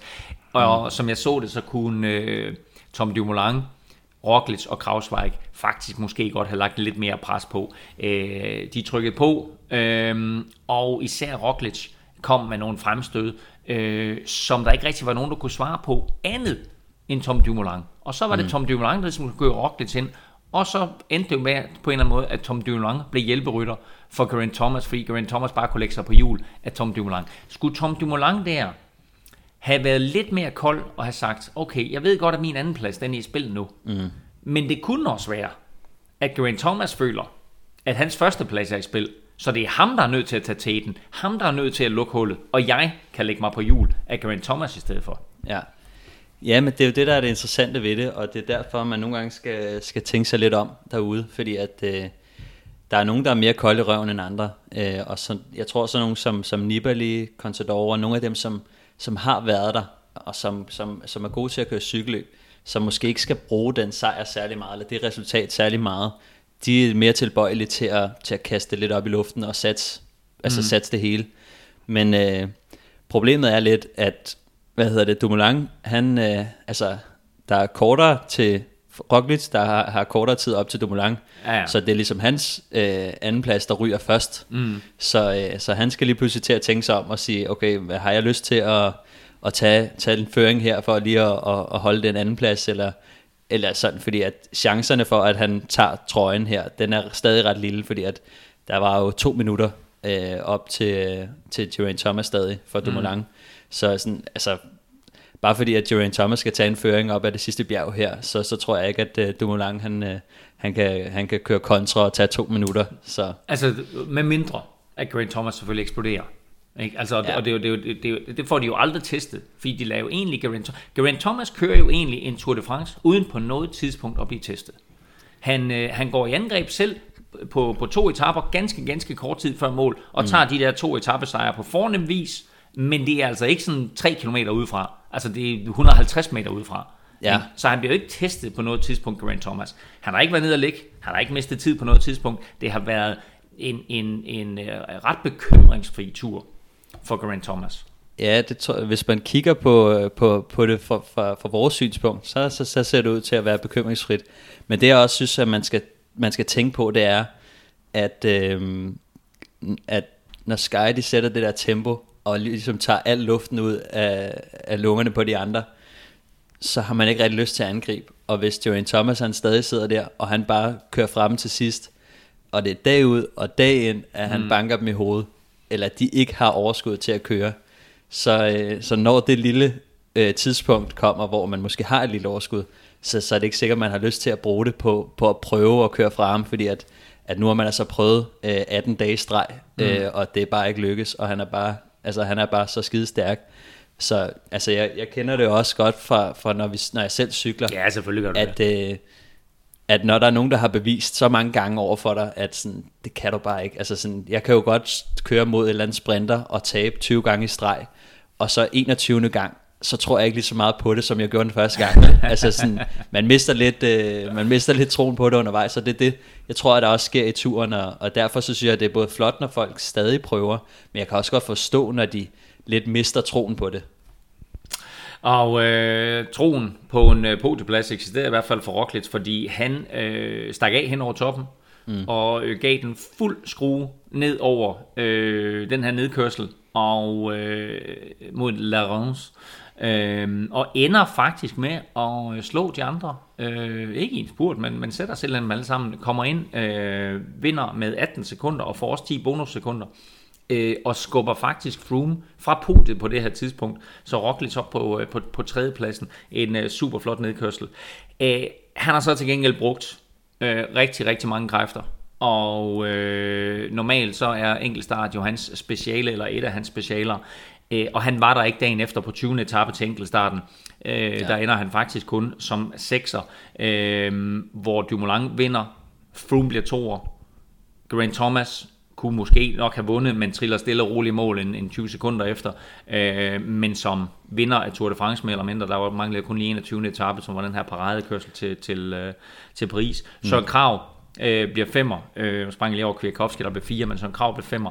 Øh, men indsatsen på, på 19. etape havde været hård for Roglic, så han formår ja. ikke at holde fast i sin podieplads. Han virker ikke synderligt skuffet efterfølgende. Jeg tror sådan overordnet set øh, over tre uger har han været tilfreds med sin Tour de France, men han mister alligevel en podieplads. Altså han kunne have skubbet Chris Froome ud ja. af podiet. Det har næsten været den ultimative sejr for ham.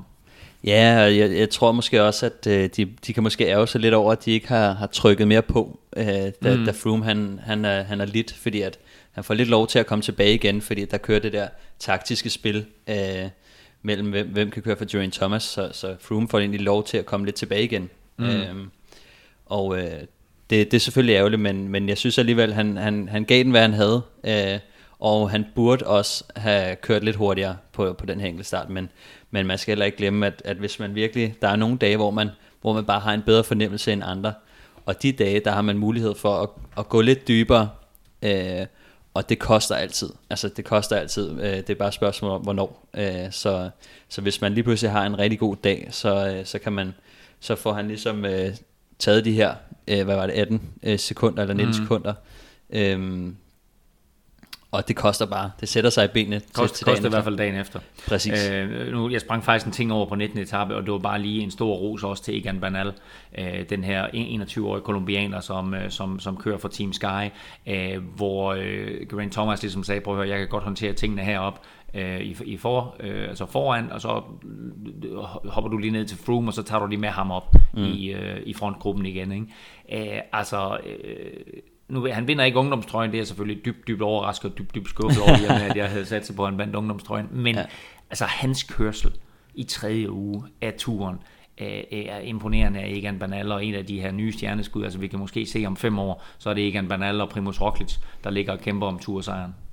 Ja, det kunne meget vel være. Øh, jeg er virkelig imponeret over, at, øh, at Egan Bernal han er, han er gået ind og fået den her rolle lige fra start af. Altså, øh, Wout Poels og øh, alle de andre. Altså, sådan, det har været Banal og også Kwiatkowski, mm. der har haft de største roller, når, det, når vi kommer ind i bjergene.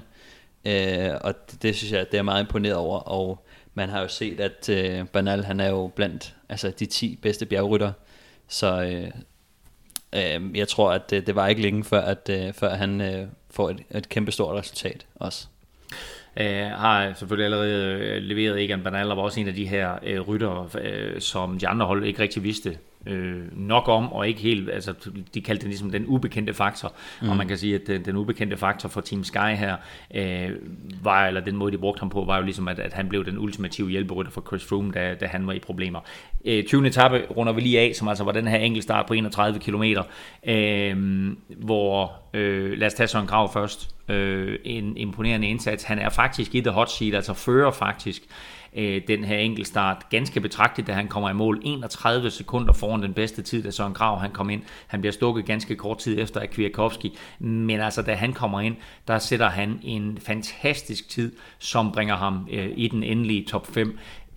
Altså Søren Grav, det her det er tredje uge, det 20. dag, de mm. kører Øh, og han har kørt en flot Tour de France, hvor han har været der hele vejen igennem for Tom Dumoulin, øh, inklusiv på, øh, på Møre de Bretagne, hvor, hvor Tom Dumoulin havde defekter, og så en krav ja. var med til at køre ham tilbage. Her, 20. etape, han viser ingen svaghedstegn, han kører en fabelagtig enkeltstart. Ja, jeg, jeg er virkelig imponeret over det. Jeg synes, man har set uh, både Søren og også, selvfølgelig også Mads Pedersen komme med de her enkeltstarter uh, til sidst i Grand Tours og virkelig imponere. Og øh, jeg synes bare, det, det viser bare, hvor, hvor, hvor dygtig øh, Søren er, og, og hvor stort et talent han har. Fordi at det, det er sgu ikke mange, der kan, der kan klemme så meget ud af benene på, på sidste dagen. Så ikke mindst mentalt, så, så, så er Søren en, en kæmpe fighter, og, og virkelig en, øh, en vedløber. Øh, så, øh, så ja, jeg, jeg, ved, jeg ved slet ikke, hvad jeg skal sige. Jeg, har, jeg, jeg, øh, jeg er meget imponeret over ham. Øh, og øh, han, han, han besidder evner til at gøre det hele. Altså han kan klatre, mm. han kan køre nedad, han kan spurte, han kører enkelt start. Øh, jeg er bare spændt på at se, hvilken vej han går, fordi at, i, som, jeg, som jeg har oplevet ham, så, så kan han nærmest det hele, når han er godt kørende. Og det interessante det er, at nu har vi jo så mange år øh, ligesom haft øh, Jakob Fuglsang som vores klassemangshåb, men i interview øh, i aftes efter, efter øh, turen var slut, nej, det, jeg tror faktisk måske det var efter, nej, det var efter turen var slut, mm. øh, der spørger TV2 ham jo til, altså hvad, hvad, hvad, hvad, hvad fremtidsplanerne er, og, og, og hvad han tænker om, han kunne tænke sig at køre klassement. Og der siger han jo direkte, jamen altså prøv at høre, jeg, jeg, jeg er en forholdsvis tung rytter øh, i øjeblikket, og det er med, med holdets gode vilje, det er en, en, en, øh, en kropsfigur, mm. kropsstørrelse, som vi har aftalt, jeg skal have. Men hvis han smider de kilo, og han beholder sin vat, så pludselig bliver han bedre til at kravle op af. Han har den der enkeltstart i forvejen. Er han faktisk måske et større talent end Jakob Fuglsanger, er, og er han vores næste klassementshåb? Åh, oh, den var god. Jeg synes, at øh, Jakob har jo også været et kæmpe talent førhen. Han vandt jo også øh, Danmark rundt som, øh, som kontinentalrytter øh, på et tidspunkt, hvilket også var et kæmpe stort resultat. Men alt andet lige, så tror jeg, som, som samlet set som cykelrytter, så, så vil jeg sige, at Søren var et, et større talent. Øh, sådan hvis man, hvis man tager alle, alle evnerne, det mentale, øh, instinktet for at vinde og så videre, øh, så, så vil jeg klart sige Søren. Men, øh, men jeg synes, det er interessant, fordi jeg ved, at Søren han er, han er også god til at køre opad. Øh, og jeg har jo hørt også øh, fra de træningslejre med, med de andre, øh, hvor hurtigt han har kørt, og de vattal, han har kørt øh, på stigningerne. Han kører rigtig stærkt, og jeg tror bare, at øh, nu har det været sådan, at han skulle satse på, øh, på klassikerne lidt mere, og så betyder det ikke så meget. Måske skal han tage lidt mere på, og har, har fokuseret lidt mere på, på, på det, men beslutter han sig for at køre opad, så tror jeg også godt, at han kan køre rimelig godt med der. Slukker du lige for den der? Sådan. Øhm, jamen, øh, det bringer os videre til, øh, til, til, til resten af den her enkeltstart, fordi øh, da Dumoulin øh, kommer i mål, der fører han. Og, så, oh, ja. og, øh, eller undskyld, da, da, da, da Froome kommer i mål, der fører han. Øh, måske lige tænker sig om, hvordan er det lige der? Øh, det er klart, Froome kører før Dumoulin, øh, men der, er et eller andet, der sker et eller andet med tidtagningen. Den tidtagning, der er på tv'et, øh, den, den virker lidt underlig i forhold til, at jeg tror oprindeligt, så siger de, at Froome kommer ind eller Dumoulin ikke kommer ind øh, før, før øh, ja. Froome, og så bliver det pludselig justeret. Øh, og så står både Froome og Dumoulin der i, i the hot seat, øh, hvor tidtagningen på tv'et siger en ting, men den officielle tidtagning øh, siger noget andet. Så det er rent faktisk Dumoulin, som, som fører med et sekund. Øh, og, øh, og så kommer Grant Thomas til sidst, er rent faktisk langt foran, altså noget med 12 sekunder foran på et tidspunkt på en af mellemtiderne. Har en lille udskridning med cyklen. Så du den? Ja. Øh, hvor, øh, altså, hvor, hvor, hvor, hvor hele cyklen skrider. Der er et enkelt meget, meget svært sving øh, på den her enkeltstartsrute, og øh, så skrider han ud med cyklen. Og øh, der tror jeg, der får han lige sådan en, synker lige en ekstra gang, jeg tænker, hold op, det var, det var ja. tæt på, ikke? Altså, hvis han ryger ned der. Øh, han kunne måske nok, og det viser også hans styrke, han kunne måske nok have vundet den her enkeltstart, mm. øh, men ender med øh, og kom i mål, jeg tror det er en, en 12-15 sekunder øh, efter Dumoulin, triller stille og roligt over, men da han triller over stregen, så kan man også se på ham, jeg vandt kunne hjælpe med Tour de France lige nu. Ja, og jeg tror specielt, at, øh, specielt at, at det, det, det, han lige skrider ud der, det gør, at, øh, at de tænker, okay, nu, nu, skal vi bare, øh, nu skal vi bare i mål, ikke? Fordi at, øh, at altså, det havde været fint at få en etappesejr med hjem, men, øh, men, men når han skrider ud der, så, så tror jeg, de, de finder ud af, at øh, nu skal det ikke ende ud i sådan en øh, Michael Rasmussen øh, enkeltstart, hvor, at, øh, hvor han er nede og ligge en, en tre gange, vel? Øh, så, øh, så jeg tror, at det, det var derfor, at, øh, at, at de lige tænkte, okay, vi, vi tager den lige stille og roligt øh, og kører den her hjem, fordi at, at når de lige har set øh, nogle af mellemsiderne, så, så den er god nok, ikke? Altså, der er halvanden, to minutter, til, til vi skal være nervøse, så...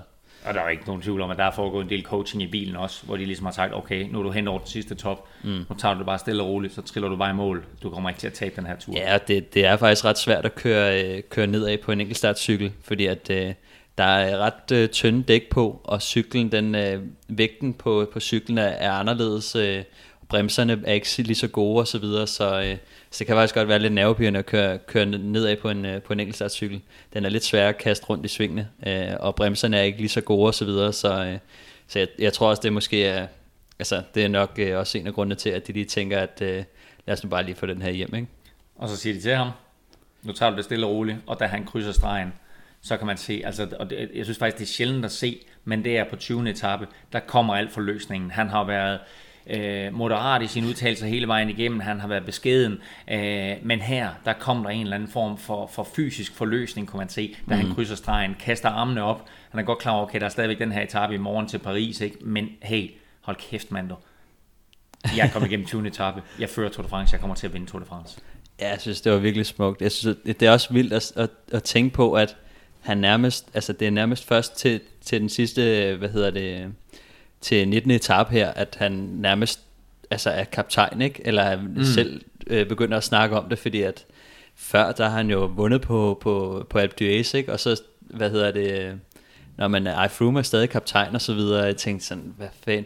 Jeg synes, vi, vi sad og snakkede om allerede fra start af, da han havde taget bonussekunder i den første mm. uge og så videre, at han prøvede ligesom, og han havde fået den her frie rolle, at øh, det var lidt genialt, at han tog trøjen, fordi at det kunne måske lige skabe lidt, lidt pres på Froome og, og, og, og gøre, at han fik øh, lov til at køre for sig selv. Øh, men, men han har selv fastholdt, at han var hjælper og, øh, og, og det her, ikke? Altså at, at, at uh, komme det ned til noget, så skulle han nok være, være den, der tog føringerne, eller mm. køre efter øh, et udbrud og så videre. Øhm, men uh, det var først her på enkeltstarten, at man ligesom ser, at, uh, at uh, nå, for fanden, nu er jeg kaptajn, og jeg har sgu allerede vundet og så videre. Mm.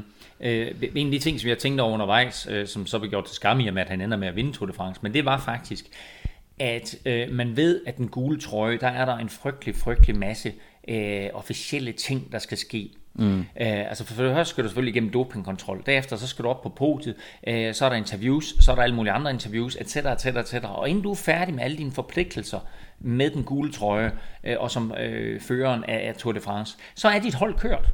Og jeg har jo faktisk siddet i nogle bilkører på vej ned ad diverse bjerge, hvor vi har set øh, en, en Skybil sidde lige foran os, hvor, hvor Chris Froome har siddet inde. Alle holdkammerater, de er kørt videre, de er på hotellet, de har fået taget bad, etc., etc., etc. Mm. Men Chris Froome har siddet måske en halv time eller en time ekstra op på bjerget. Og jeg tænkte på et tidspunkt undervejs, jamen det kan være genialt for Sky det her, og sige, okay, vi beskytter Chris Froome på den måde, at alt det der palaver, der som han har været igennem så mange gange, Nå. det behøver han ikke at komme igennem nu. Så lader vi Geraint Thomas håndtere det der, og så har Geraint Thomas måske et sekund eller to eller tre på Chris Froome, og når det så endelig øh, kommer til stykket, jamen så overtager Chris Froome trøjen der med 18 eller 19 etape.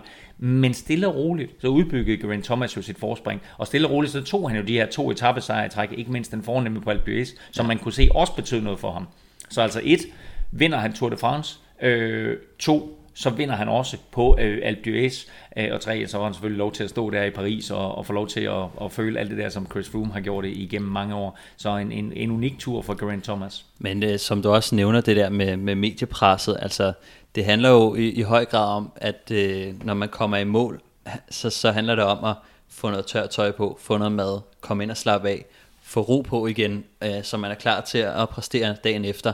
Og når man er i en føretrøje, specielt i den, i den gule føretrøje, så, øh, så kommer der et stort pres, og det betyder lige pludselig, at jamen, så skal du gå rundt og op på podiet, og øh, du får måske ikke, du kan ikke komme hjem til hotellet og få det, få det der hurtige bad, øh, og maden, øh, der skal du have en eller anden madpakke, og jeg tror sådan, alt sammen er noget, der gør, at øh, man, man, man får svært ved at falde til ro, og man er senere hjemme end de andre osv., og, så videre, og dag ud og dag ind, så tror jeg, det er noget, der, der, der koster lidt. Øh, så, øh, men jeg tror stadig, at Froome, han slipper ikke helt for presset, øh, om han er i den gule eller ej, fordi han, han er den, han er.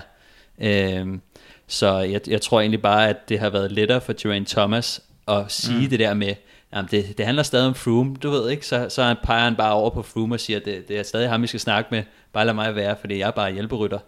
Øh, så på en eller anden måde, så, så har det også været genialt for, for Geraint Thomas at have Froome med, som har kunne tage øh, så meget af, af presset egentlig. Ikke? Ja, og alt det pis, som folk de skulle hælde ud over folk, ikke? det tog Froome. Ja, så han er kommet tør gennem, øh, gennem turen. En af de ting, som jeg lagde mærke til, det var, at øh, TV2, øh, Eurosport, andre, øh, både skrivende og, og podcast og så videre, øh, har, har ligesom sagt, en æra er forbi nu med Chris Froome. Det her, det var et tronskifte. Altså, jeg har det ikke på samme måde. Jeg siger bare, okay, fint nok. Froome, han vandt ikke turen. Han vandt altså lige Giro d'Italia. Godt nok på en eller anden form for, for vanvidsrit øh, vinder han den der Giro. Men altså, hvis han fokuserer udelukkende på én Grand Tour, altså lad os bare sige, han udelukkende kører Tour de France til næste år. Mm. Altså, er vi ikke der igen, så, at så er han øh, blandt favoritterne, øh, og måske favorittøn. Jo, øh, det vil jeg også tænke. Øh, der er også det problem, at han er blevet, eller han bliver, han er jo 33 nu, mm. han er, bliver 34 til næste år. Det kan godt regne ud. Så øh, ja, så hvad hedder det, øh, på et eller andet tidspunkt, så, så, så rammer der, altså, så kommer der altså et eller andet, der gør, at øh, du ved, når man bliver ældre, så restituerer man ikke lige så godt, som man gør, når man er yngre. Øh, det må du selv vide, øh, når du er ude at træne. Det synes jeg ikke var sødt, det der. men, øh, men altså, det, det er jo sådan noget, der betyder noget. Øh, på samme måde, så er mere erfaring og, og så videre, det gør også, at man, man, kommer, man kommer lidt bedre igennem, man ved, hvordan ens krop den fungerer og så videre, så man bliver ikke lige så overrasket, øh, og så kan man køre lidt mere efter det niveau, som, som man har, og man, man ved, man kan. Men, øh, men jeg synes, der begynder at komme nogle, øh, altså hvis vi ser på, øh, på Geraint Thomas, han, ja, han er også øh, Han er 32, 32 ikke? Så, men, øh, men jeg tror, der, der, der skal komme en, øh, en Banal, eller, eller nogle af de her øh, Quintana, nogle af de andre, som lige skal, skal steppe op. Og, øh, øh, Roglic har måske fået blod på tanden, ikke? Altså, Præcis. Og tænker, jamen, Altså, altså, øh, nu, nu, nu ved han i hvert fald, at han kan, han kan køre med de bedste. Hvorfor skulle han ikke øh, gå efter det? Øh, han har trods alt lige... Øh, Men jeg synes, men altså, min pointe var bare, jeg synes bare, at det var en, en, en lidt overilet øh, beslutning at kalde det for øh, en, en æra Ja. er slut. Ikke? Altså, jeg, jeg, jeg, synes ikke, at Chris Froome æraen er slut. Det kan være, at jeg tager fuldstændig fejl. Det kan være, at han er færdig. Men jeg tror bare ikke, at, at han er lige så færdig, som mange vil gøre ham til. Nej, og det tror jeg vi, skal, ikke. vi skal også lægge mærke til, at Geraint Thomas har kontraktudløb. Der er ikke nogen, der siger, at Geraint Thomas han kører for Sky næste år, fordi Geraint Thomas vil være ubestridt kaptajn nu. Nu har han vundet Tour de France. Tror Han, du det? han vil et sted hen, hvor han bliver ubestridt kaptajn. Han, jeg tror ikke på, at han kommer til at ligge i sådan en, en dobbeltkaptajnrolle på Sky. Han kommer selvfølgelig ikke til at få lige så stærkt et hold. Uanset hvor han kommer hen, så får han ikke lige så stærkt et hold. Men jeg forestiller mig ikke, at han går ind til en Tour de France igen, hvor han ikke er ubestridt kaptajn. Det er jo spørgsmålet. Øh, Det er spørgsmålet, jeg stiller. Der, der var et implicit spørgsmål i det til dig. Jo. øh, nej, men jeg, jeg, jeg har også lidt siddet og tænkt på det samme. Øh, jeg har svært ved at se, hvor fanden han skulle skifte hen. Fordi at øh, nu har han altså været på Sky altid, mm. og han er, han er også britte. Øh, og øh, altså umiddelbart så passer holdet meget godt til ham. Det er dem, mm. han ligesom mm. er, er vokset op hos. Men Øh, så, hvor, hvor, hvad, det, men så spørger jeg dig, hvor kører Froome så næste år? Fordi hvis, der, hvis Geraint Thomas han kører for Sky, så kører Froome jo et andet sted. har han ikke øh, kontrakt? Ej, det var også bare gæst, men altså... Men, øh, altså, men du, øh, tror, han, du tror, han bliver? Jeg tror, han bliver. Ja.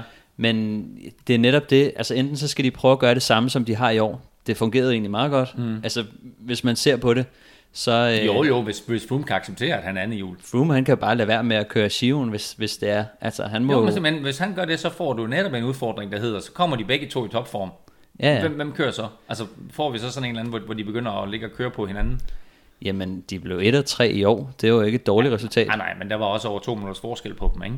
Altså, Ja, ja. hvis, hvis, hvis, hvis Froome ikke taber tid på første etape, øh, så ligger de altså meget, meget ens. Mm. Øh, og så, hvad ved jeg, altså så har vi måske en enkelt start, der kommer til at afgøre det. Ja, ja.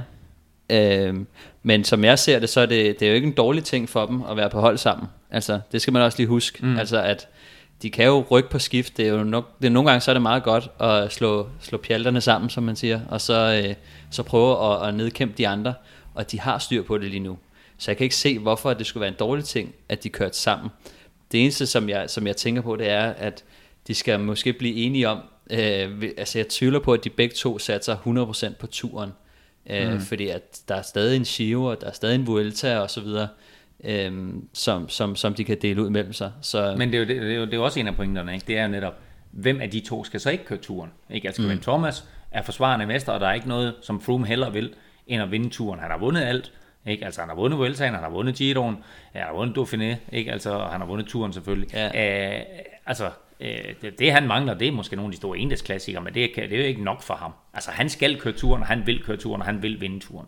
Ja, jeg tror også, at øh, jeg tror også, det kommer til at handle om turen for ham næste år. Jeg tror, han har, han har fundet ud af, hvor, hvor svært det er. Øh, lige så vel mm. som, mm. som Quintana har fundet ud af det, lige så vel som øh, Contador fandt ud af det. Så alle, der ligesom prøver den her, den her dobbelt eller, eller triple, mm. de, de finder ud af, at det, det er... Øh, det, det, det lykkes bare ikke, og det er sværere, end, end man lige tror. Øh, så, øh, så jeg tror også, man får at se næste år, at jeg håber, at de begge to kommer til at køre turen, og, og vi får at se det her spil igen, som, som, som så får pustet lidt mere liv i sig, og, og, og så man virkelig finder ud af, at okay, hvem er så den, den, den bedste af dem, sådan helt, altså reelt set, ikke? Fordi at i år har man set, at, at Froome, han har, han har været presset, fordi han har kørt Giroen, og Geraint Thomas, han, han har haft den her problemfri tur og så videre. Og jeg, jeg glæder mig til at se, hvis de begge to kører på hold sammen igen, hvem af dem er så den bedste. Den her podcast, du sidder og lytter til, den øh, kommer til dig fuldstændig gratis. Og Hvis du har lyst til at støtte Veloropa øh, podcasten og alle de andre ting, vi går og laver, ja, så har du faktisk mulighed for det, og samtidig mulighed for også at opnå en række kontante fordele, og det gør du ved at blive Veloropa Value medlem. Normalt på det her tidspunkt, så vil jeg spørge Kim Plesner, hvad det helt præcis går ud på, det der Veloropa Value, men øh, det kan du gå ind og tjekke på veloropa.dk og så se, hvad det giver dig at være Veloropa Value medlem. Det koster altså kun 29 kroner om måneden, og på den måde, der støtter du altså blandt andet podcasten her. En af de ting, som øh, du får rabat på, det er blandt andet øh, trøjer og øh, t-shirts, øh, som du kan købe via Veloropa shoppen. Øh, trøjerne i årets tur øh, endte på følgende måde. Den gule øh, naturligvis på Grant Thomas, den grønne endte på Peter Sagan. Det var hans 6 øh, grønne trøjesejr i Tour de France sammenhæng, og dermed så øh, tangerer han øh, jo, Erik Sabel. Erik Sabel fra, øh, altså Bjarne Rises tidligere holdkammerat på T-Mobile. Øhm, og øh, vi må bare sige, altså den måde Sagan kører på, hans alder tager i betragtning, så kommer han til at knuse den her seks grønne trøjer rekord. Altså hvis han fortsætter, så når han jo op på 10 eller 12. Ja, præcis. Altså, jeg, jeg, jeg kan heller ikke se... Øh, det eneste, som jeg tænker, det er, om det ikke bliver kedeligt for ham i længden, øh, og, og blive ved med at gøre det samme. Øh, Jo, men, Men- du ved, han får en etappesejr hister her, ikke? Altså, og det, Ja, ja. Det, er det, altså, det, den, den grønne, tror jeg, er en eller anden form for bonus for ham. Øh, jeg tror, det han kører efter, det er de der etappesejre. Ja, helt klart. Øhm, og så, så siger han, så, så tager han jo den, den, den grønne trøje med øh, på vejen, ikke? Fordi han går jo ud i udbrud, hvor de andre ikke kan, og tager de der. Mm. Øh, og han satte han ikke også rekord i, igen i år for, øh, for flest point i, i, i den trøje øh, i konkurrencen der, mm. ikke? Øh, så han bliver jo bare ved med at, med at, med at tage den trøje. De kan, de kan jo ikke være med, altså fordi han, han er jo et multitalent, så, mm. så han tager jo både sprinterne, han tager også dem, som, som slutter eksplosivt opad, og han går også ud og henter på bjergetapperne og sådan noget, så jeg kan ikke se, hvem der skulle, øh, hvem der skulle tage den fra ham. Skulle der lige kommende Magnus. Kort? Jeg hørte, at der var nogen, der kaldte ham for en Peter Sagan light. Så Ja. øh, det, kan være, det kan være, Magnus Kort, han er første udfordrer til det der. Øh, den prikkede, den endte på øh, Julian Alaphilippe. Øh, det er ikke så tit, at vi kalder ham for hans rigtige navn. Nu har vi gjort det to gange i den her podcast. Men øh, Alan Philippe var en meget, meget fortjent vinder øh, af den prikkede bjergtrøje. Øh, den hvide endte på øh, Pierre Roger Latour, så altså øh, også en franskmand der, og måske en fremtidens håb for, øh, for de øh, franskmænd, der, der håber lidt på øh, en mand, der kan blande sig i, i kampen om øh, den gule trøje. Men øh, altså Pierre Roger Latour vinder den hvide ungdomstrøje. Hold øh, trøjen, eller øh, holdkonkurrencen blev vundet af Movistar, og det gjorde den naturligvis, fordi de der tre store kanoner, de alle sammen endte øh, i top 13, tror jeg det var. Øh, både øh, Landa og øh, Quintana var i top 10, og så blev øh, Valverde nummer 13. Øh, ved du i øvrigt, hvilket hold, der blev nummer 2 i holdkonkurrencen? Lidt hurtigt ekstra quiz her. Øh, men mit bud ville være Sky, men... Øh, Ja, de blev faktisk treer. Jeg var også lidt Nå. overrasket over selv at finde ud af det. Det var faktisk Bahrain Merida, som, Nå. som selv uden Nibali endte som to i holdkonkurrencen. Så det er lige ved, at de med Nibali måske endda kunne have vundet den. Men det var Porto Vivo og så Isagir-brødrene, ja. Som øh, alle sammen var i top 14. Men det må jo Øh, være på grund af alle de øh, udbrud, de har været ude og, og samle tid i. Det er jo også tit det, man ser i, i udbrudene, at de, at de gerne vil have en eller to eller tre mand med mm. i udbruddet, for ligesom at, at vinde den der holdkonkurrence. Så ja, nu tror jeg, jeg sagde top 14, det endte vist i, i, i top 20 alle tre. Ja. Ja. Men, øh, men altså øh, alligevel imponerende, øh, at, at øh, de, øh, de, de bliver to af den her øh, samlede øh, holdkonkurrence. Den mest angrebsivrige, det blev øh, meget, meget fortjent, synes jeg, Dan Martin. Der var vel kun to, der kunne vinde den, ham eller Julian eller Philippe. Ja. Øh, det var, øh, altså, Dan Martin, han skabte på mange måder øh, det her løb på, på bjergetapperne. Det var ligesom ham, der, der startede angrebet. Det var ham, der, der gav de andre en eller anden form for, øh, for øh, mulighed for os at, at, at slå til og køre kontra og så videre. Så jeg synes, at han på mange måder skabte løbet. Ja, det må man sige. Jeg tror, at den mest angrebsteori, det er jo, det er jo typisk øh, sådan lidt en, en trøstepræmie for mm. dem, der også har gjort det flot. Mm. Og siden Alaphilippe også øh, ligesom kommer på podiet allerede, så, så går den ligesom til Dan Martin, ikke? Men øhm, Nå, du havde Varen Bagil sidste år, som, ja. Som øh, både vandt den prikket, og så synes Og- jeg meget, meget uretfærdigt, og også vandt mest angrebsiv, der, ja. Der sidste år skulle være gået til Thomas de Gent. Ja. Jeg synes faktisk, at det her, jeg synes faktisk, at for en gang skyld, så er den her mest angrebsive øh, hedring, det er jo ikke en trøje, men det er en hedring, som, som Dan Martin han opnår og kommer med på podiet, synes jeg faktisk var, øh, var på en eller anden måde øh, meget retfærdig og, og meget fyldesgørende. Ja, jeg synes, han, han havde fortjent et eller andet, fordi han havde fandme prøvet meget. Og øh, jeg, jeg, det, som jeg også synes, det er, at han er en virkelig fed rytter, fordi at vi har talt om det her med, at, at han, han har et, et ryg, som, som de færreste har.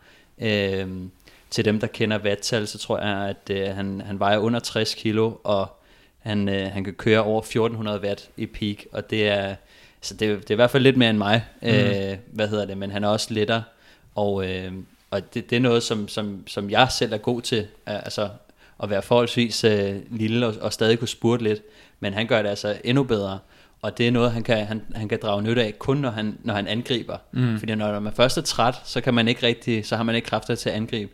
Men så, når han er frisk, så har han det der ryg, hvor han virkelig kan, kan, kan mm. skabe et stort hul. Så, så det er klart, at han- skal ud og udnytte øh, de ting, han er god til. Og det er netop det her med at angribe. Så, så jeg synes, det har været fedt at se ham alligevel prøve, og vi så det også i, øh, i Dauphiné, hvordan han kunne vinde øh, etaper på det her mm. ryg, og han gjorde det hele tiden. Så Og vandt jo også en etape her i turen, vandt på, på Møre de Bretagne, som Præcis. var en af de der etaper, der var set meget frem til den første uge. Så en øh, meget, meget flot tur øh, af Dan Martin. Vi gættede jo inden øh, turen på, på alle de her, øh, i hvert fald på de fire trøjer, øh, du og jeg og Kim. Vi venter lige med at gøre regnskabet op til, øh, til Kim kommer hjem, fordi som jeg umiddelbart ser det, så skal der vist kun uddeles et enkelt point. Det vender vi tilbage til. Lad os lige øh, runde danskerne af. Øh, der var fem danskere med i årets tur. Det flotteste, det var sådan set, at de alle fem gennemførte. Der var ikke nogen, der udgik. På trods af, at der var et par stykker, der var nede og ligge og, og slog sig undervejs. Lad os lægge ud med fuldsang. Vi, vi talte lidt om ham tidligere. Men det her, han ender som nummer 12. Han ender næsten 20 minutter efter Geraint Thomas. Han, var meget, lang- han var med langt hen ad vejen, men stod jo også sådan lidt øh, med en vis form for afmagt i går øh, i, det, i det sidste interview med TV2 og sagde, jamen altså, jeg må hjem og kigge på, om jeg har trænet forkert, eller hvad der er gået forkert, eller hvad holdet har gjort forkert. Mm. Øh, har du sådan en, en fornemmelse af, øh, hvad han kunne have gjort anderledes? Øhm, altså, det, det er, jeg tror, det er ekstremt svært for dem at finde ud af præcis, hvordan er det, den skal, den skal øh, knækkes, den her. Fordi at, øh, altså personligt så ved jeg, hvor meget det betyder, det her med, at man træner hårdt, man skal opnå en topform, men du skal også have en vis form for friskhed, når du går ind i, i, i et længere løb. Tit når man skal køre et endagsløb, så betyder friskheden ikke så meget. Man skal bare sørge for at være nogenlunde frisk, og det vil sige, man skal ikke, øh, man skal ikke have trænet benhårdt lige op til. Øh, men i, i Tour de France, der, der, der tror jeg, man skal, man skal have lidt mere friskhed i banken. Det betyder, at man måske skal have holdt øh, næsten en, en uges hvile op til turen, for ligesom at være mm. fuldt ud restitueret. Fordi at har man trænet for hårdt op til turen, så vil du være typisk rimelig god i starten af turen, og så til sidst, så, så begynder den der friskhed øh, at, at, at slippe op, og så, øh, så vil man lige pludselig tabe pusen, øh, fordi at, at så kan benene bare ikke længere.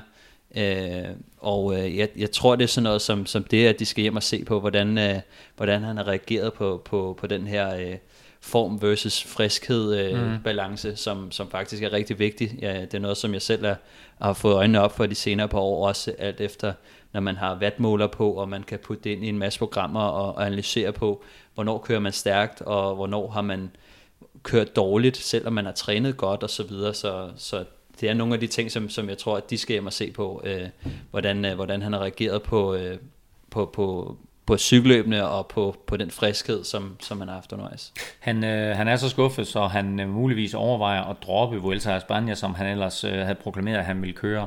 Øh, skal han det, eller skal han bare lige tilbage på, på jernhesten igen, og så sige, okay, nu er vi over skuffelsen, nu kører vi Vueltaen? Øhm, og ja, den er faktisk lidt svær, fordi at, øh, jeg, jeg kunne både se ham køre Vueltaen, men jeg kunne også godt øh, håbe, at han, at han lavede et flot resultat til VM, øh, som, som jo er i Østrig, mm. hvor der, hvor der og har jo mange flere gange udtalt, at, at ruten passer godt til ham. Ja, præcis, og vi har set ham køre godt i, i OL øh, i, øh, hvad hedder det, i, var det, det var Rio, ikke? Mm. Øhm, hvor det også var en, en rimelig bjergrig rute, øhm, så, så begge ting synes jeg er spændende, men jeg tror også det der med at, øh, at prøve en Grand Tour og, og blive banket i hovedet i, øh, i 21 dage, det, det, altså man skal lige op på hesten igen, ikke? Så, mm. så hvis man spørger ham direkte efter turen, så, øh, så kan det godt være, at han, øh, han står og, og er sådan lidt usikker på det, men, men jeg tror, at det, det, det skal man ikke lægge for meget i. Altså han skal lige hjem og, og komme sig, og så tager han en beslutning, øh, ja, hvor han ikke er helt færdig. Lad os bare håbe, at det var den, den umiddelbare reaktion efter, efter en, en hård Tour de France, og at øh, Fuglsang naturligvis kører Vuelta a España. Øh, Michael Valgren, Øh, altså, jeg har svært ved ikke bare at hive de store roser op omkring ham, fordi han har et meget, meget voldsomt styrt på, på brostensetappen, inden rytterne overhovedet rammer brostenene. Et styrt, som jo også koster øh, Richie Port videre deltagelse. Øh, forslået, forrevet, alt muligt gennemfører han den etape, øh, og han lader sig overhovedet ikke mærke med det resten af turen, og fører også holdkammerat Magnus Kort til en, øh, til en etappesejr lidt senere. Øh, Michael Valgren, øh, synes jeg, øh, har kørt en meget, meget flot tur. Det har han i den grad. Øh, jeg synes virkelig, han er, han er kommet ind øh, i turen uden noget ego overhovedet. Og øh, det synes jeg er meget sigende i forhold til Valgren. Han har fået sine resultater ind. Han har nærmest også skrevet under, og han er bare klar til at betale, betale sin, sit hold tilbage for, mm. for den støtte, han selv har fået. så, og han viser altså, at han kan selv vinde tapper, men, men han har altså dedikeret sin, sin rolle til, til fuglsang, og også kort øh, Øh, senere hen øh, på, på, på udbudsetappen der. Øh, så øh, jeg synes, at øh, han er også en, en rytter, som, som vi kommer til at se de næste par år. Øh, måske kan tage nogle etappesejre i turen, og øh, selvfølgelig, som, som sagt, ud over hvad han kan gøre i, i forårsklassikerne.